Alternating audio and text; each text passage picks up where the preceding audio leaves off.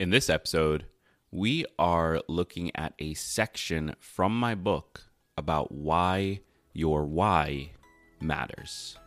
Get excited because this is Tiny Leaps, Big Changes.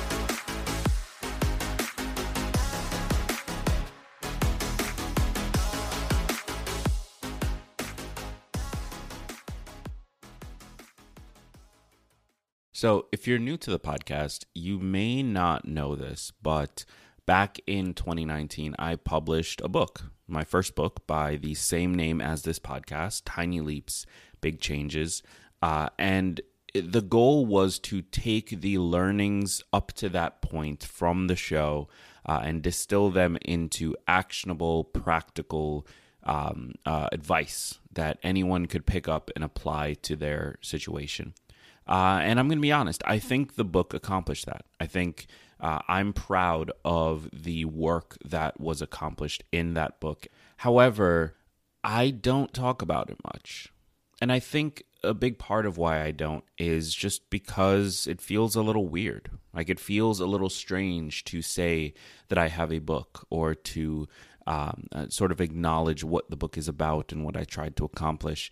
Um, and at some point when I was writing it, it became far more about getting the book to exist than it was about any outcomes for the book.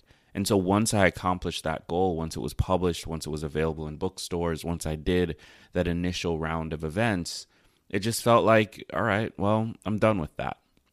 Now, I don't have to tell you that this is a shame. This is a, a poor way to approach something that you spent an enormous amount of time creating and putting out into the world, and something that could help a lot of people. So, this episode is meant to start to explore that content a little bit further. Now, some of you listening to this may have read the book. You may have found it somewhere, picked it up, read it cover to cover. And so this episode will be a little bit of a recap for you. For those who haven't read the book, this should serve as an introduction. What I'm going to do is I'm going to read a section from one of the chapters. I've picked out a section here on the importance of why. We're going to be talking about finding your why. We're going to be uh, better understanding why that matters and why it helps us to not only drive our behavior, but drive the, the behavior of those around us uh, to get people to support us. And we're going to talk about how to get started on that journey. And what I would love for you to do, if you listen to this segment and you want to hear more, pick up a copy of the book. I've done an audiobook version, recorded myself. I also, have, of course, have the written version. Um, but I think what I'm going to start doing is circling back and uh, sharing selections from the book more often, just because I think that it's something we can really gain a lot of value from. Chapter 3 The Importance of Why. He who has a why to live for can bear almost any how. Friedrich Nietzsche. Why is Apple so innovative?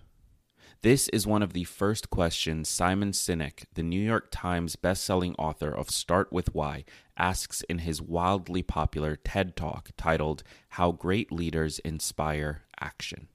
This question, as simple as it may seem, led Simon to theorize the reasons why some companies and some people seem to be able to move others to action whether that action is buying a product or working harder, while the vast majority of companies and people are not able to do that. He called this theory the golden circle, and it lays out the foundation for a why centered approach to business, one that many around the world have adopted into their daily behavior. In his words, people don't buy what you do, they buy why you do it. When Apple first opened their doors on April 1st, 1976, Steve Jobs and Steve Wozniak had a clear why behind their product. After spending much of their time toying with the Altair 8800 computer at their local computer club, they decided to create something that was easier to use for the average person. 42 years later, this core why can still be seen in Apple's commitment to creating technology that doesn't feel like technology. Based on Simon's theory, If you want to inspire someone to take action on your behalf, you first need to understand and communicate your reasoning. But before you can convince other people of doing things, you need to convince yourself, right? Luckily, the same principle holds true when trying to inspire yourself to take action. One of the main reasons people don't accomplish the things they'd like to do, or even come close, is because we lose the initial excitement and momentum that drove us to set the goal in the first place. We go through stages one and two. We get fired up after a moment of frustration, and we become singularly focused on changing our life. But then we get stuck in the second stage because it takes a while to find an option that resonates. The more time passes between the initial motivation and the decision, the less likely it is that we will move forward. Think about your New Year's resolutions from last year. If you're like most Americans, you probably went through the following cycle 1. Excitement for the new year and its seemingly endless potential to reset and take control of your life. 2. Motivation during the first few days of exploring new options or even execution. 3. Realization of how difficult sticking with it actually is. 4 frustration, and eventually lack of interest as you fall back into existing habits. Does that process sound familiar? It's not just about New Year's resolutions either. All of our unaccomplished goals tend to follow a similar pattern. Setting and then subsequently dropping New Year's resolutions is a pastime around the world. On the surface, this could be a good thing. After all, if we are setting resolutions every year, it means that there is a moment in time each year when people wake up and try to start living their life consciously rather than walking through it in a zombie like haze. When we dive deeper, though, New Year's resolutions might be doing more damage than good. After failing at accomplishing their resolutions for a few years in a row, some people make the unfortunate decision to stop consciously setting goals altogether because it seems, in the short term, easier not to set any goals rather than fail and deal with the frustration. It's an unfortunate decision that keeps them trapped in a cycle. Setting goals isn't the real issue that needs to be addressed. The problem lies in the reason behind our goals. Again, if you're like most people, you probably create your New Year's resolutions as a part of the annual ritual. That's not to say you don't want to accomplish these goals, but by doing it because you feel like you should or because everyone else is doing it, you're not emotionally connecting.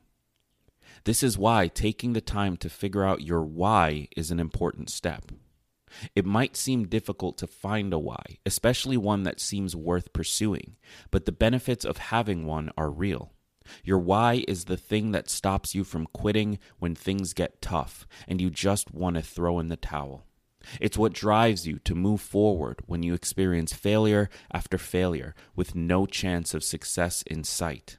Your why is the engine behind the day to day actions you'll need to take in order to create real change in the long term. Let's look at an example of how this might play out in practice. Dave has a goal to increase his income by 50% over the next three years. His why for this goal is that he wants his daughter to graduate from college debt free or with very little debt and start her adult life further ahead than he did. To make this happen, he's decided ahead of time to do a few things.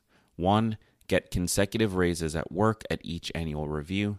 Two, start a side business. Three, create a separate savings account. And four, set up automatic transfers that come out of his account before he sees them.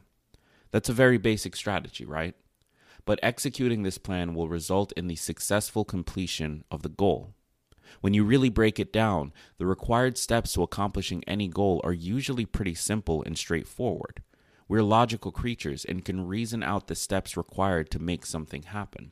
So, why don't most of us achieve more of our goals? Well, there are two challenges we face. One, getting started on our goals after we've identified the steps, and two, building momentum to keep us going until the actions become normal. Luckily, finding a strong why can help us navigate these pitfalls quite well, But let's dive deeper into these two factors to explore why they affect us so much and how we should be thinking about them. Why we struggle with getting started. Did you know that when you try to move any object, it requires more force to get it moving than it will require to keep it going?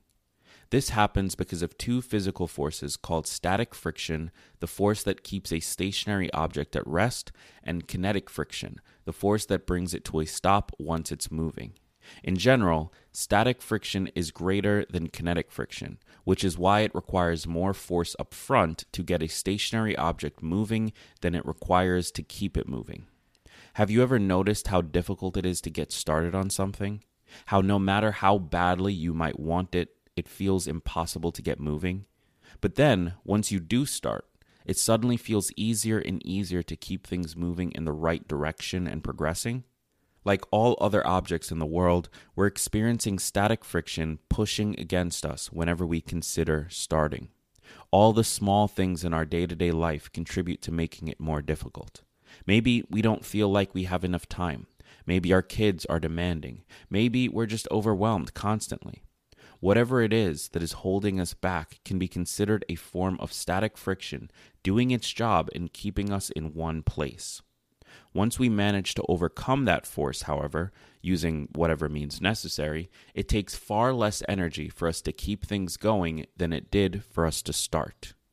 Taking action toward the goals we've set will be much easier if you realize the biggest commitment of energy will need to be in the beginning of virtually everything you do whether it's learning a new language, getting yourself to the gym, or starting up a business. Eventually, the new activity will become one of habit and will be far easier to maintain than it was to get started. How to keep things going once you've started. So, you've managed to get started, but that doesn't mean you can just slack off. Success, after all, requires a disciplined pursuit of progress every single day. Thankfully, when you start something, you are far more likely to return to it at a later time. This is called the Ovsiankina effect. Theorized by psychologist Maria Ovsiankina, the effect states that humans have a tendency to pick up an interrupted action again when it has still not been achieved.